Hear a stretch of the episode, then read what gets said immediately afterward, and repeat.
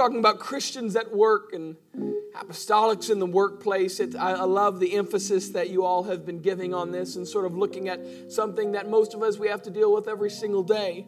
As Brother John's mentioned, I, it's it's uh, being in the. I, have known always known that I'm going to be a pastor, but I've always known that I was also being engaged in the workplace in some different form or fashion. And um, I, am a failed entrepreneur many times. and uh, finally one stuck. It's just I just had a whole bunch of spaghetti and I kept throwing it. Um, finally, one stuck on the wall.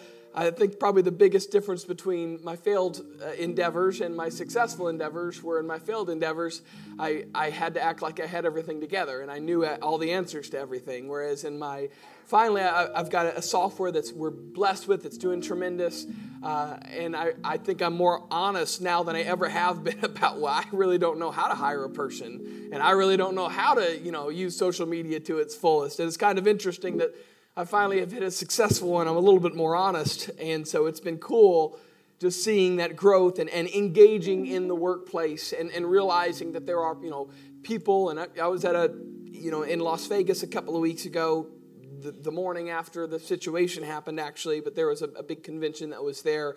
So that, you know, how do you deal with situations like, well, let's just meet up at the party after, or aren't you coming? Can you just drop us off at that? You know, there's questions that we as apostolics have to deal with when we're engaged in a, a world that's not apostolic, that's not Christian and how do we handle those? So I'm excited this morning to hopefully delve into that a little bit, and I believe that God's going to work in some lives. And potentially in some situations of people looking for direction. Uh, so many times we come to an altar call saying, God, work in my ministry, and we need that. We need to be honest and know that God has something bigger for us than just our occupation. I had a friend once who told me, he said, Well, I just kind of want to be a good saint who sits on the pew and pays my tithes. Well, that's, that's not the definition of a good saint. You got a ministry. You recognize you have a ministry, and there's a place for that. But I'm also thankful for these, these focused time periods like your church is doing of saying, hey, now let's look at the, the work side of our lives. Genesis chapter 2. We're going to go to verse 15. It goes like this And the Lord God took the man and put him into the Garden of Eden to dress it and to keep it. And the Lord God commanded the man, saying, Of every tree of the garden thou mayest freely eat, but of the tree of the knowledge of good and evil thou shalt not eat of it. For in the day that thou eatest thereof, thou shalt surely die. I'm going to preach for just a little bit this morning on eternity and my nine to five. Eternity and my nine to five. Father, we thank you for what you've done in this place already. We thank you for your presence and your anointing. Thank you, God, that so many lives have already opened up their hearts, God.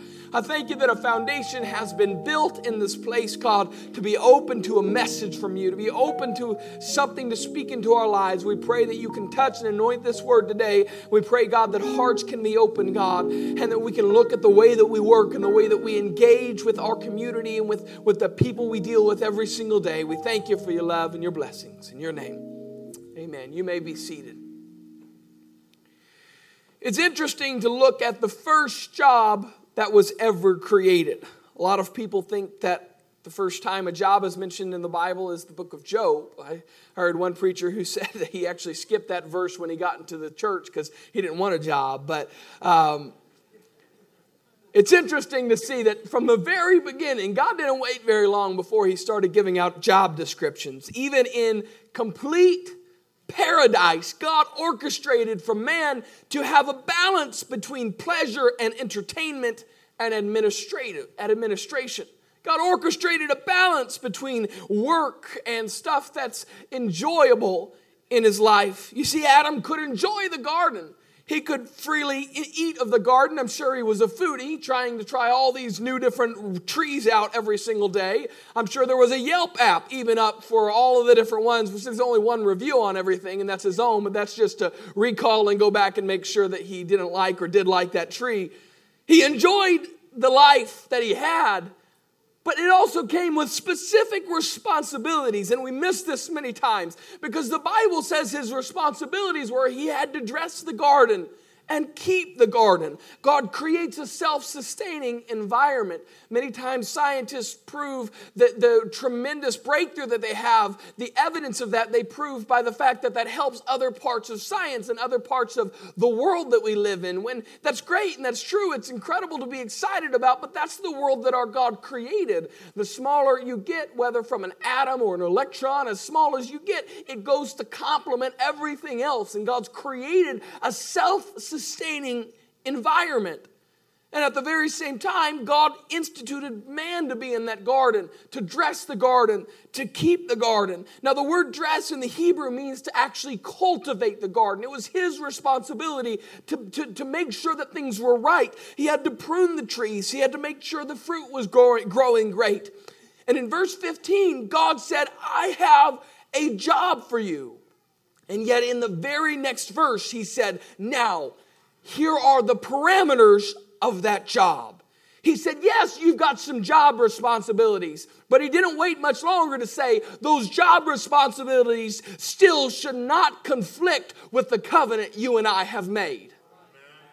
Yes, you're going to enjoy it. Yes, you're going to like your work. But you can eat of every tree of the garden, and you have to, you, you, let, let me take that back. You have to cultivate every tree of the garden, and you can eat of every tree but one tree. You've got to touch every tree, but you can't have every tree. You've got to be able to work with every tree, but you can't consume of every tree. To put it another way, God said, Adam, you're going out into the workforce. I want you to be a part of the workforce, but I want you to do it with eternity in mind. You're going to have to be around and you're going to have to work with things that are of sin.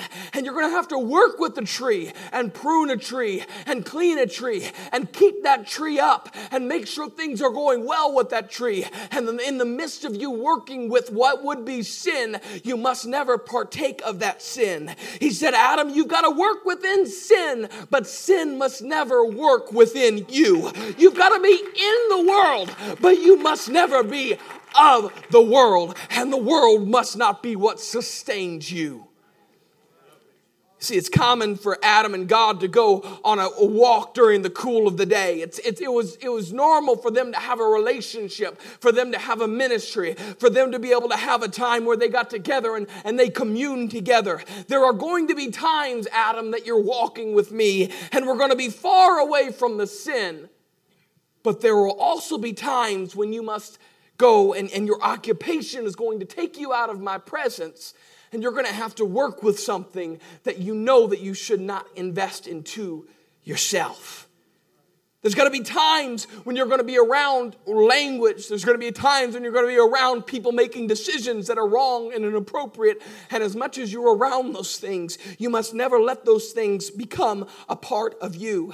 You see, so many times we get into this uh, idea that it's okay to become knowledgeable and comfortable knowing the things of the world. When I would step out early on in this message to venture to say, it's okay to be innocent.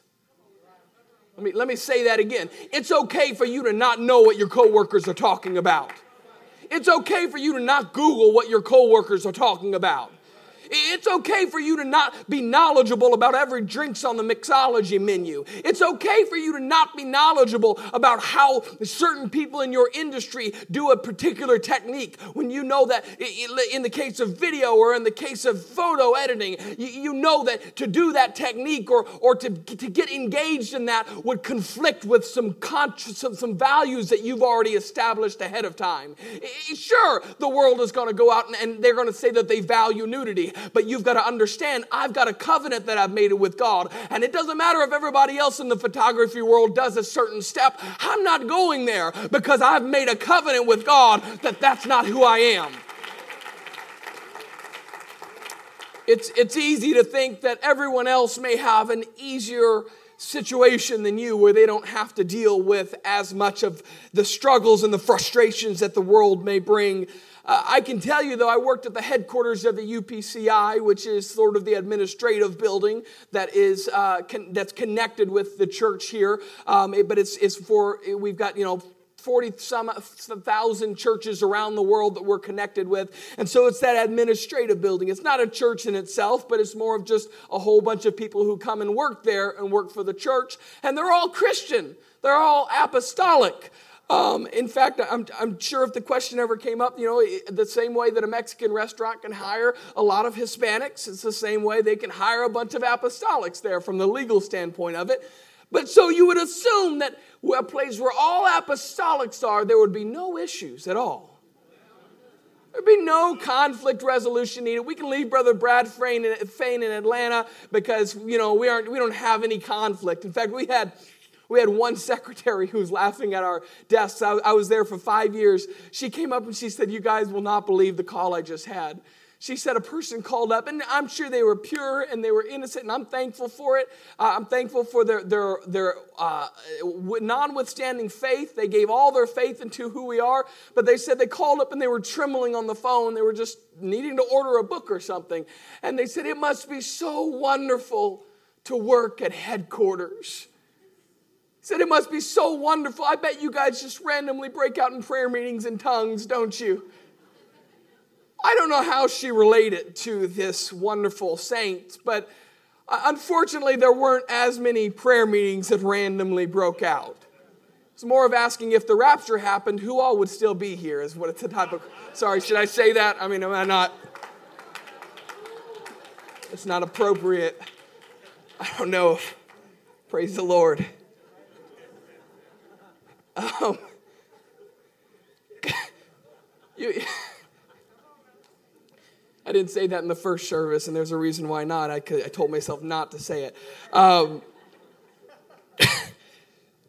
you, so many times you, you just have to deal with situations. There's, there's a part of a new convert's life when they come in and they get the Holy Ghost. And trust me, the Holy Ghost is the best way to be able to make it through your time eh, you know, in work, especially if you're at headquarters, but many other places as well having the Holy Ghost. It will make your life better, but there's so many times that people think, oh, if I just, you know, things are going to get better, I'm not going to have to go through so many struggles. And you know, I wish that were true because there's some people you have to work with that are even happen to be apostolic, but they still happen to be human. And, and it's still frustrating, and there's things that happen that you have to deal with.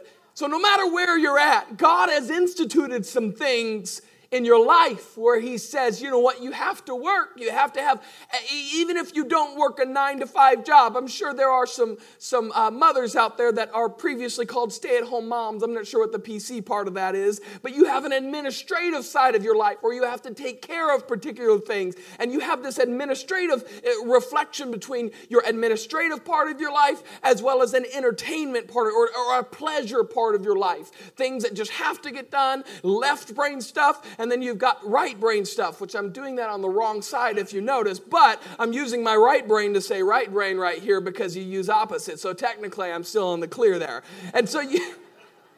You have your, your right brain and your left brain. You have this part that says we've got to work, we've got to be productive, and you have this part that says we, you know, let's enjoy life, let's, let's, let's, let's enjoy things that are in life. So you have this, this dichotomy, you have this parallel in life, but at the very same time, when you're in the administrative side of your life, there are some things you've got, to, some questions that come up, especially when you're in a workforce and you're in a place where different people engage in different ways, and, and you're dealing with people that are, are, are uh, for lack lack of a better word, they're sinners. They're, they're, they're, people that have, they've, they've, you, you can see in their lives the things that are wrong and the things that have gone wrong because they've given in to certain actions. There are times, I was, I was talking to Brad Fain, he was mentioning, you know, there are times where as, as an employee, you are mandated to go to a conference that's just a bunch, a big drinking game is all that the conference is. And so you're being forced into situations whereas you, utter, you otherwise would not. So the question comes of oh, at what point does that line come in there? When, when, do I draw the line on certain things? And, and when does my covenant with God make sure, how do I make sure that covenant with God is the most important thing in my life?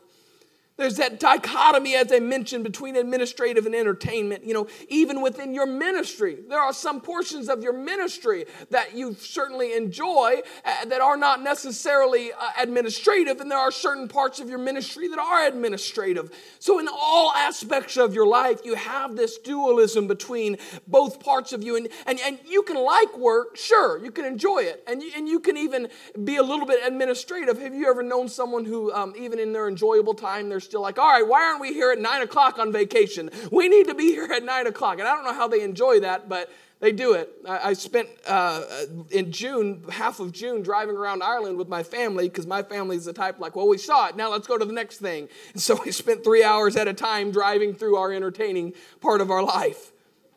There's that dichotomy, that, that there's that, that split dualism there between both sides. And, and there's a, a, question, you know, like if you have a professional golfer, if he hits 100 swings just out in practice, and then he says, hey, let's do one more swing just for the fun of it, all of a sudden he moves from an administrative part of his life to an entertainment or an enjoyment or something that he likes to do.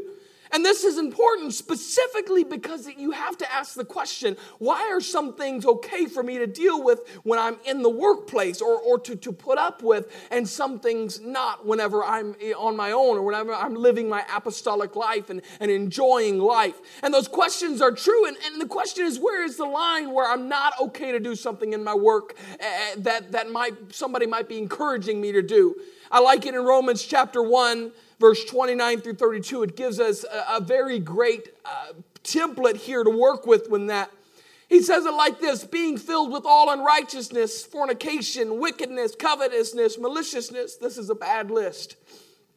Full of envy, murder, debate, deceit, malignity, whisperers, backbiters, haters of God, despiteful, proud, boasters, inventors of evil things, disobedience of parents. Somebody say amen without understanding, covenant breakers, without natural affection, implacable, unmerciful, who, knowing the judgment of God, that they which commit such things are worthy of death. And it says one last problem after everything else that they've done wrong. It says that they not only do the same, but have pleasure in them that do them.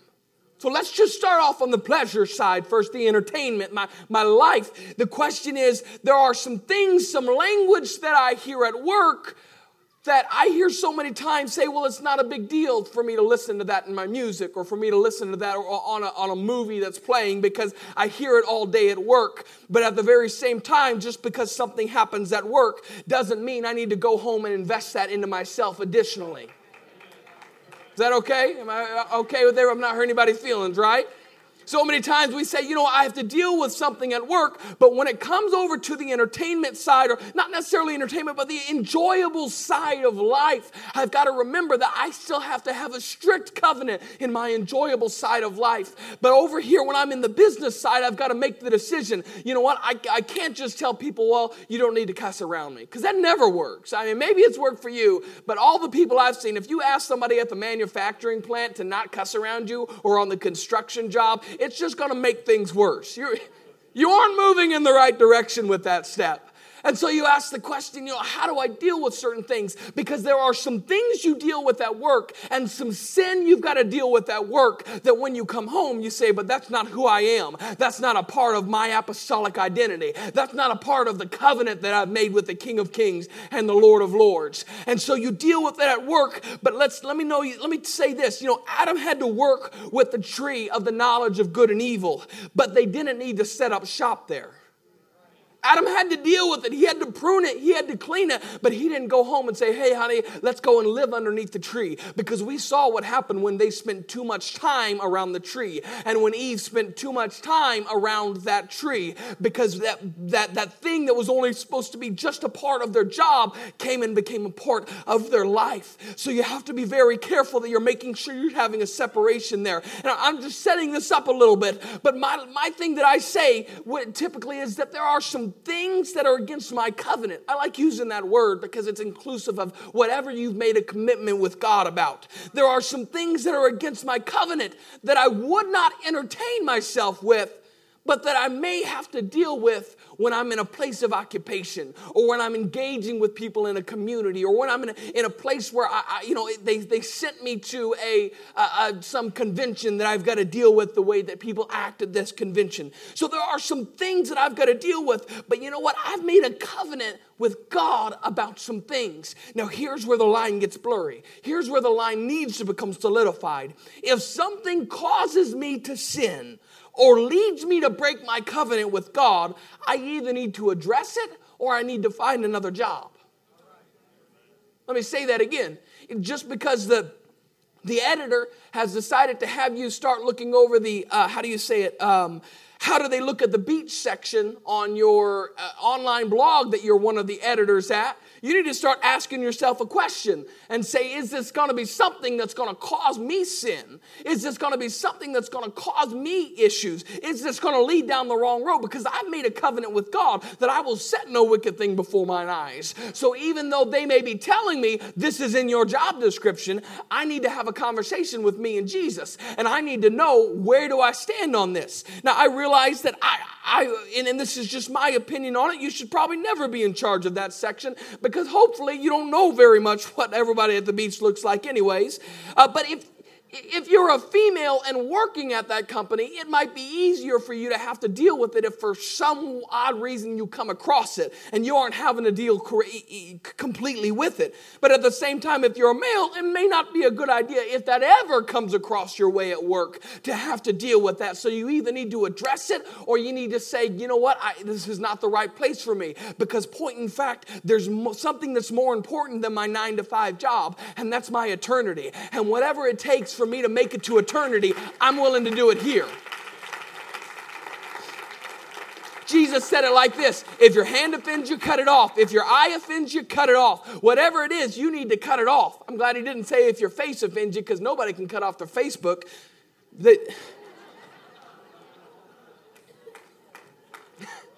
Hoping nobody worked at Facebook here, so uh, maybe I won't get in trouble there.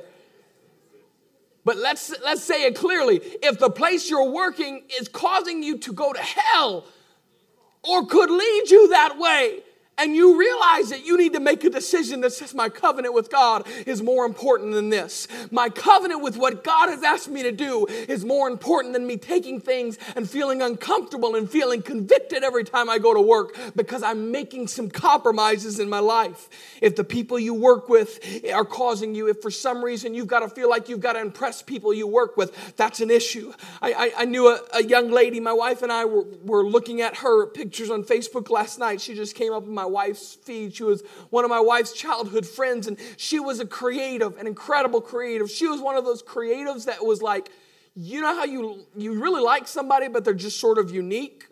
You, you, know, anybody like you? Like they're, they're personable, you like them, but they just have a very unique personality, and that was her. And she was able to do incredibly artistic things, and her eye for art and, and how these things worked was just absolutely incredible. She was an apostolic, but she was drawn to these things. There's nothing wrong with being drawn to the creative fields if you're an apostolic. There's nothing wrong with that. In fact, I would even go as far to say that creativity comes from constraints. And so many times people think, well, I need to start doing more and loosening up on my covenant with God so that I can be more creative. And that's incorrect.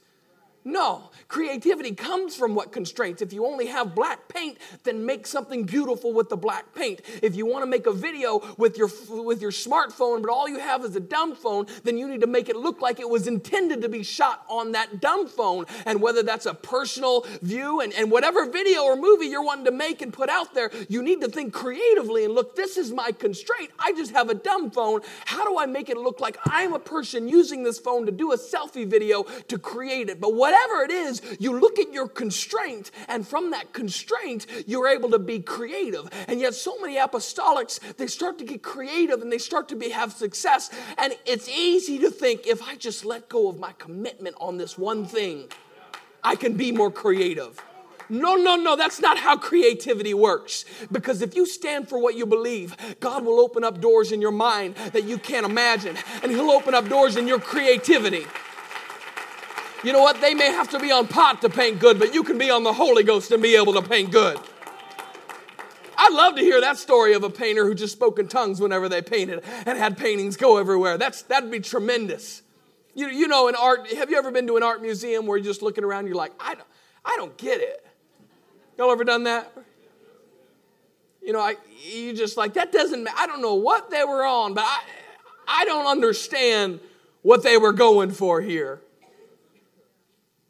this, this girl, she was, she was apostolic, but she had an eye for things. She had an incredible creativity, but her problem was she was so drawn to being accepted by a creative community that she began to let go of some things. And even when it didn't look like it, she had begun to let go of some things. And she still dressed the part. She could still probably talk the part, but she had begun to let go of some things until this entire house, this entire facade just crumbled and she completely backslid.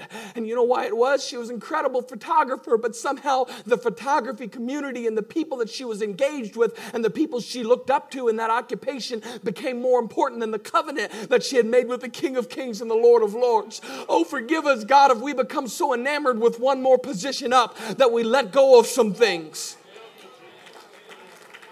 Forgive us, God, if we start marginalizing it in our mind and say, well, if I make this one compromise, it's not a big compromise and it's not really a direct sin, but, but I'll be able to take care of my family better and I'll be able to do things better with on my enjoyment side. I'll be able to buy the boat. I'll be able to do whatever. And, and we begin to think if I just don't mention this or if I just don't say this, and we begin to make compromises on what we believe and what makes us feel comfortable and right for the sake of a nine to five job. Let me say this there is value to being innocent. There is value to that. In the middle of the garden, the tree wasn't called the tree of good and evil, it was called the tree of the knowledge of good and evil. Let me talk to some 14 year old out there. When your friends at school are saying words that you don't understand and they're talking about things you don't understand that they found on the internet, it's okay to be innocent. It's okay to not know. Because there's a value to being innocent and to making that commitment. See, if it were up to us, I, I, like Brother David Bernard said this, and I've held on to it, but if it were up to us, we would have chopped down the tree of the knowledge of good and evil.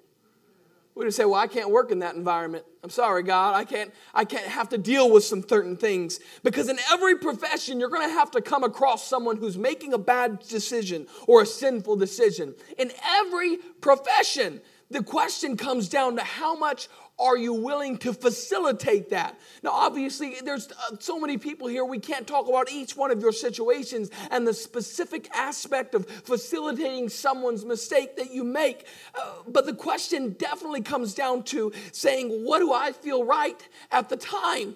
And the problem is, so many times we wait for the moment to make that decision.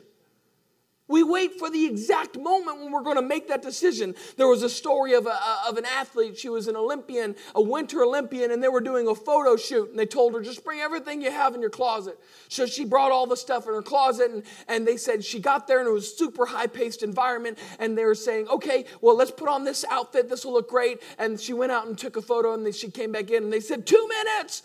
And so she knows she didn't have a lot of time. She literally had two minutes. And so they said, Well, here's this next outfit we just pulled out of your suitcase. Let's do this one. This will look great. She jumped in, she took the photographs, came back out. They said, Two minutes. And she kept going back and forth until she came back in. And the lady who was helping her says, Hey, did you bring anything that's like fancy or, or like a, a, a just something that's nicer and formal? And she said, Well, no, I didn't bring anything like that. And she said, Well, I'll figure it out. She came back in for the next uh, outfit change. And she had this, this sort of like, uh, uh, strapless dress or something like that that, uh, that that she had pulled out for this girl's size.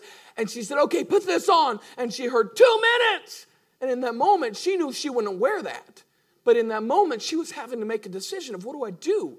How, what step do I take whenever I'm trying to, to, to, to, obviously, if I take these photos, that's going to be something that could help my sponsorships and it could help my name get out there to make sure I can afford to live better. But, and, and, and worst of all, so many times the pressure where these people just expect you to do something that may conflict with the value that you have. And she had that pressure of all these people saying, two minutes, one minute.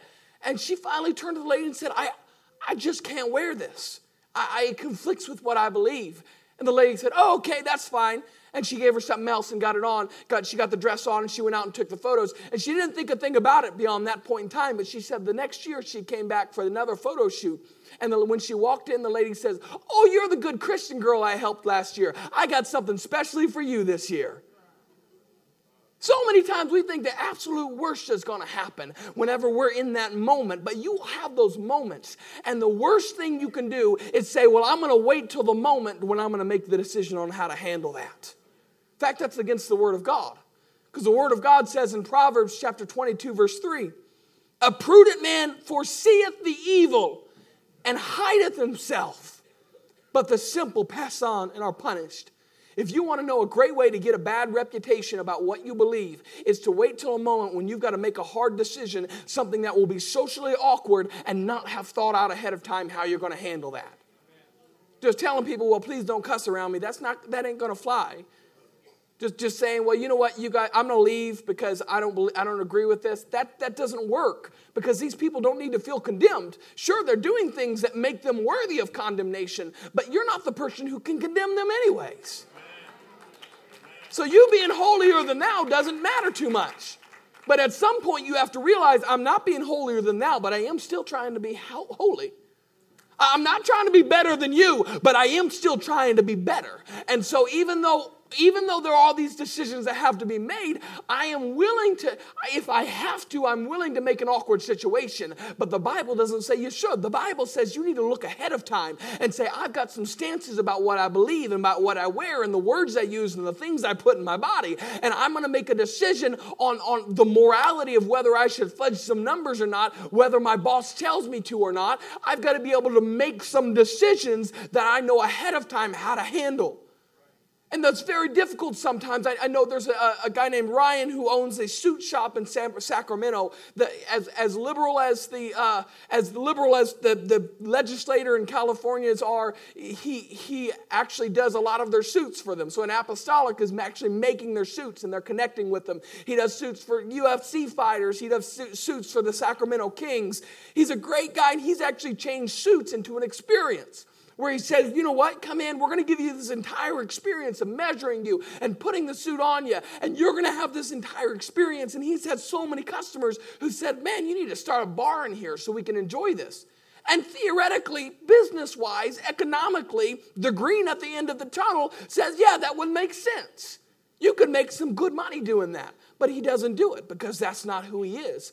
And so he's learned a response every single time. He says, I don't even drink, so I would do a horrible job if we decided to add something this to, uh, like that to this. And he has a much better way of saying it than I do, but he has a, he just uses humor and def, def, def, pulls off the front of being able to say, you know what, I don't do that, but I'm going to make a joke about it and help you feel okay about this conversation. So I'm not halting the conversation, but at the same time, you understand who I am. And that's okay for that to happen for people to be okay with who you are and understand that you're an apostolic and that you're not ashamed, but you're still polite and you've still found a way to be able to deal with the situation before you ever get to the situation. You see, you've got to look ahead of time because I don't know about Adam. And I know that Adam, he would not have probably eaten the fruit by himself based on his track record. But you see, I don't know that Adam was expecting to come home and find his wife with a half eaten golden delicious in her hand saying, Hey, baby, why don't you take a bite of this? He didn't think about the thought ahead of time, but when it happened, Adam had to be able to make a decision. And unfortunately, he made the wrong decision with what, he would be doing with his life. So, so many times it's that moment when we make that decision. And, and I know it's a lot of times easy to say, well, it's hard to make those decisions ahead of time and think through all that. Yet all of you are already waiting for what is it, 1248? You're waiting for an hour and 12 minutes from now when the top 25 rankings, a lot of you at least, top 25 rankings for the college football season are going to come out and you can see whether Georgia has jumped Penn State because even though uh, Georgia had a bye week, Penn State really showed some weakness in their sec- secondary that should make the voters think that Georgia should jump them and be number two because you want to have a better, uh, a better buffer when you're going into the top four contention for the college football playoffs. And you've got all this thought out ahead of time. And you're going to tell God, well, I just didn't know the situation was going to come up in my work and that I was going to have to deal with my boss asking me to fudge some numbers, or somebody asking me to come with them to the bar, or somebody asking me out on a date that I don't date them and that, that they're not the person that I would that, that I would relate with. And you haven't thought about it ahead of time. You've thought about everything else ahead of time, but, but there's got to become a point in time in our life where we say, I'm so committed to my covenant. I'm so committed to what I believe that I'm not going to push it off on my church. I'm not going to push it off on my family. I'm going to say, here's what I believe.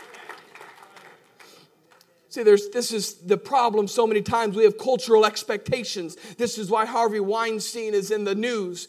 You've heard, you, some of you have heard about this big Hollywood producer. I know it's a surprise to see that Hollywood is not a moral uh, industry. I know, I know you're breaking, especially being in Georgia here, you just know that's mind blowing, right? It's amazing to me that they expect women to do the same thing on the screen that they're making fun of Harvey Weinstein for doing in the back bedroom. But you know how he assaulted women? He said, Well, this is just how the industry works and he put them in a moment. And sometimes, it, most of the time, it wasn't even their choice. It was their choice to go to the room with them. But he put them in a situation where he said, This is just how the industry works. And you're going to come to a point in your life when they say, Well, you're a nurse at our hospital, you can't wear that. And you've got to make the choice and say, You know, how am I going to respond to this? And yes, you can be the best nurse. And in your mind, you can say, I'm going to be the best nurse that, ever, that has ever been in this hospital, and I'm going to wear a skirt doing it. And you're going to be able to say, I've made a commitment with my life where even though you're saying that your company won't allow this to happen, I have a right eh, being an American, thank the Lord we're Americans, being an American that I can be able to have religious freedom and I can express myself. But it also takes some extra work on your part. It takes some extra legwork on your part that says it's not as easy having my commitments, but I'm willing to go the extra step so that I can keep the covenant I've made. And whatever that covenant is with God and whatever stage you're at, you've got to know that I'm willing to keep my covenant no matter what anyone says is right or wrong. And whether you're a Republican or whether you're a Democrat, I think we all can be able to be thankful for Mike Pence whenever he said that he doesn't do meetings one on one with single young ladies because that's a rule that he has made before. That, that's a Christian thing. That's not a the Bible says avoid all appearance of evil. So many times we like to, you know, give God the abridged version and say, No, God, you said avoid all evil. That's not what God said. The Bible says avoid all appearance of evil because many times just avoiding the appearance can go ahead and take care of the evil. So, one way or the other, whether you, whatever you believe politically, I'm thankful that there's at least somebody out there who's saying, you know what? Some of you may not agree with me, but here's a stand that I've decided to take. Here's something I've decided to do because I have some boundaries that I've set up as an apostolic and some things that I've got in my mind that I'm not going to go by. And we serve a just master.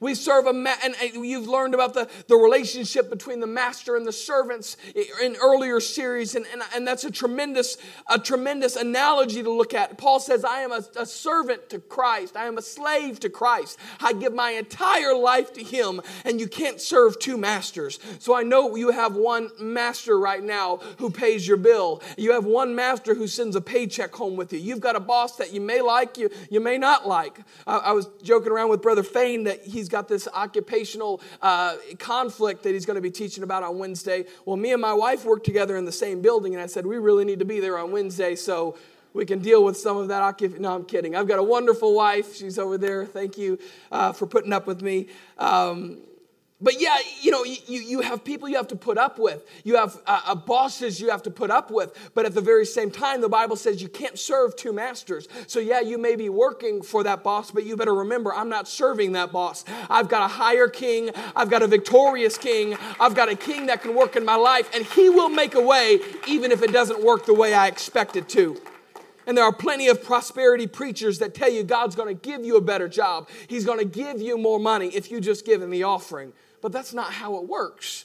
You don't give and then God repays you for that, and God has a debt that He's got to somehow settle with you. No, no, that's backwards because God's already given you a job. He's already granted you with some things in your life. And so you should say, you know what? I pay my tithe not because I'm going to get more, but because you've already given me, God. I want to say thank you.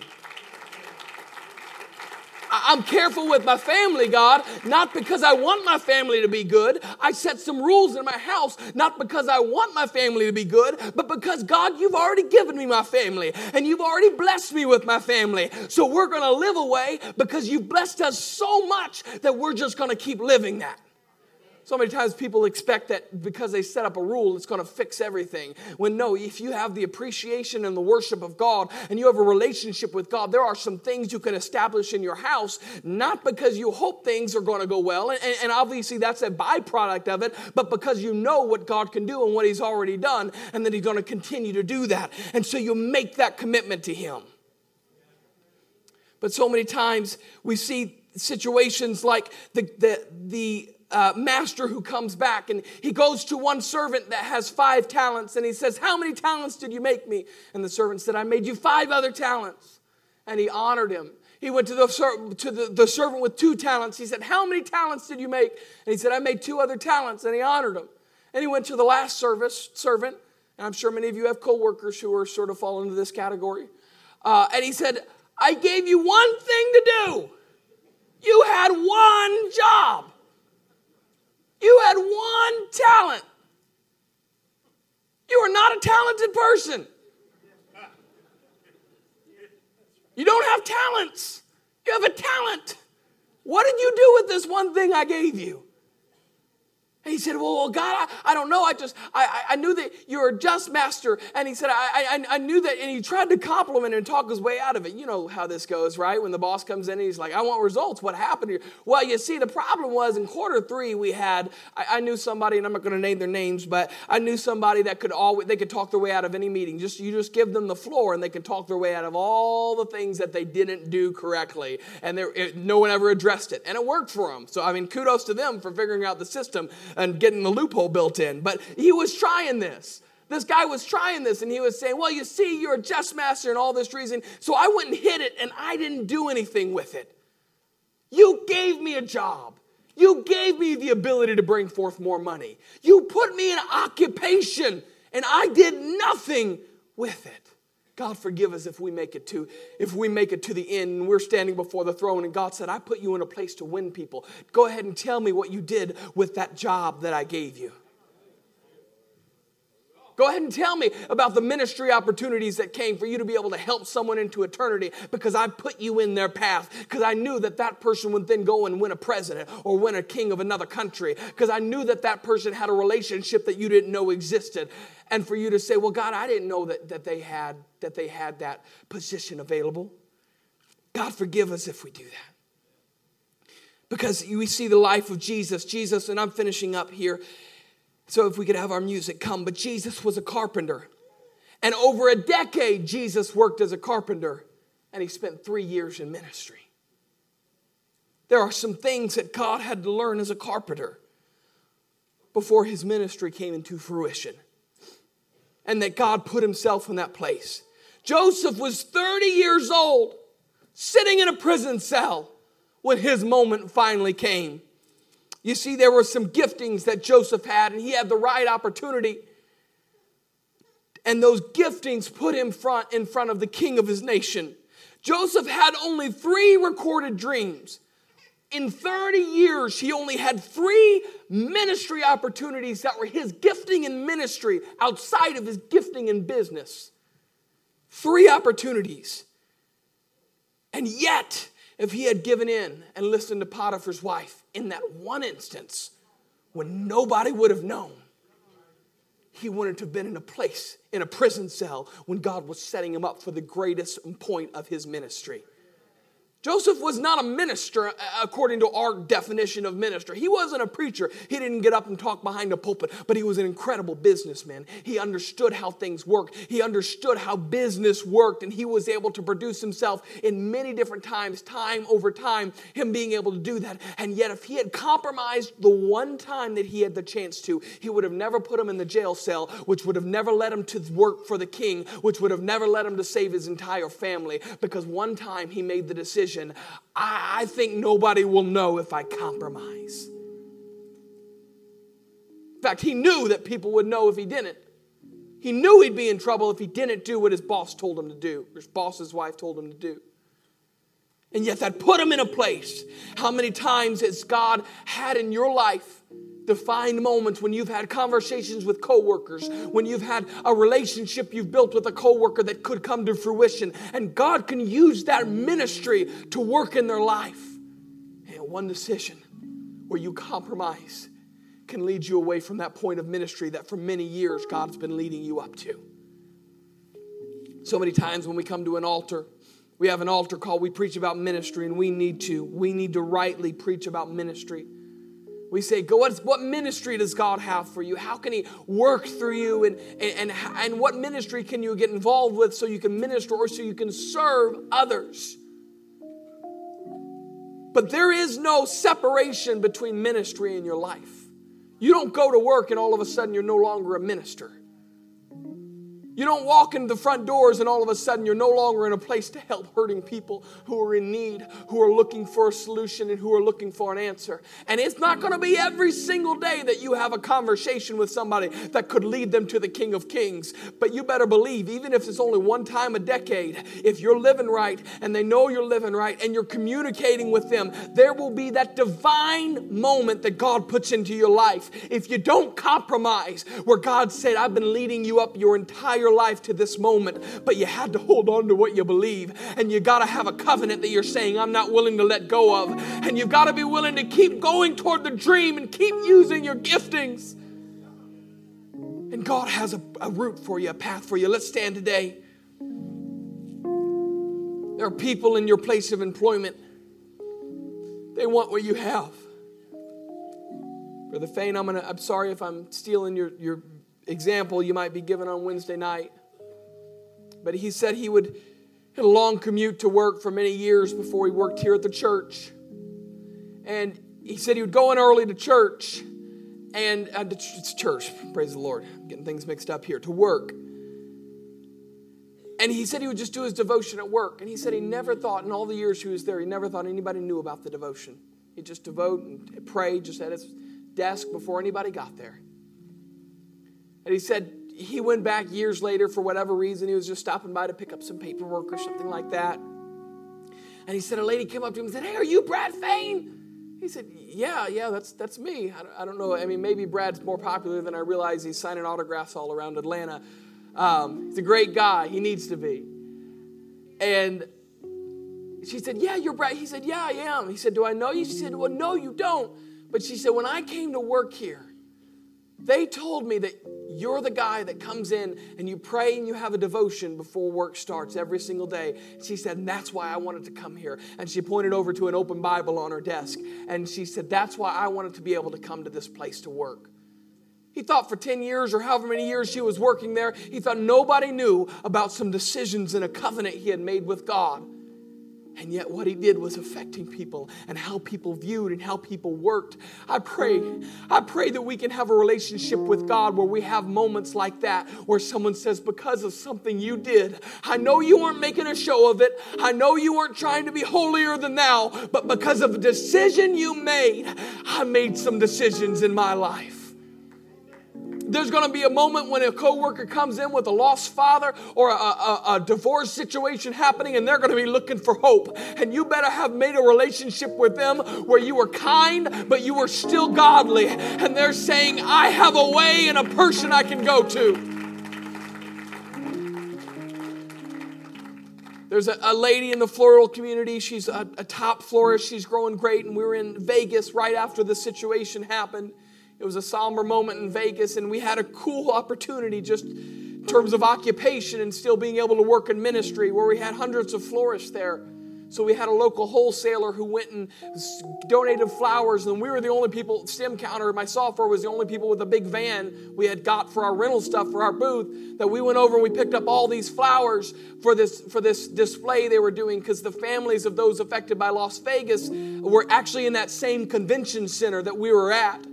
And so they went and did an incredible display in front of that convention center that those families would come. And they said one family came up and they brought a carnation. They said, We lost our sister. And she, it was beautifully designed. Professional florists had put it together, but she laid this carnation probably awkwardly down in that design. Say, you know, thank you guys for making this. I was talking to the lead florist who was in charge of putting it together, the design side of it, and she, said, You've been doing better at your speaking this year. She said, Are you working on your speaking? I said, Well, I'm a minister. And she looked at her assistant and said, I knew it. I knew you were a minister by how you were acting. And she said, Well, you've really just been my. She was incredibly affected by her hotel room, actually overlooked where it was happening. And she said, I appreciate you listening to me because she was incredibly torn up. And I don't know that anything will ever come out of that, but I'm thankful that God put me in my occupation in a position where I could help someone who was hurting and who didn't know how to process something and they could talk through it. But God forgive us if we're so scared of saying I'm a minister or so scared of saying I'm an apostolic that we can't be there for someone in those moments. Father, I thank you for your presence today. I thank you for so many people here who've already made many commitments like this in their lives. I thank you, God, for those who are just going into their occupations. They're just going into their jobs and trying to decide where they want to move. God, I pray in the place that we may spend more time than any other place, our place of work. God, I pray that we can be ministers. I pray, God, that we don't allow ourselves to compromise and forfeit what you're trying to do in us. I pray, God, that we can be able to minister that we can be able to help hurting people and they can know that we are a source of comfort and that we have a source of strength. I thank you. I want to invite this congregation to come forward and I'd pray we'd rededicate some things to Him. If there's some decisions you've made that might not have been right, I pray you'd pray about those. There might be some occupation decisions you have going ahead. It's okay every morning in your prayer time to say, God, I'm praying about my situation. There might be a boss encouraging you to do stuff you know you shouldn't do. There might be a coworker that's causing you to go down a road you shouldn't be going down. But I would pray, I would pray that we would pray just as fervently today about our occupation and about where we spend eight hours every single day as we do about our ministry. I pray right now in Jesus' name, God, you can work in this congregation. I pray that hearts are dedicating themselves to you. I pray that occupational shifts are happening right now. I pray that hard decisions, God, are being opened up right now to be able to leave over to you. God, I pray that these people in this congregation can realize the power that they wield in the Spirit and that there are people every day who are searching for answers. I pray, God, that they can be there for those people.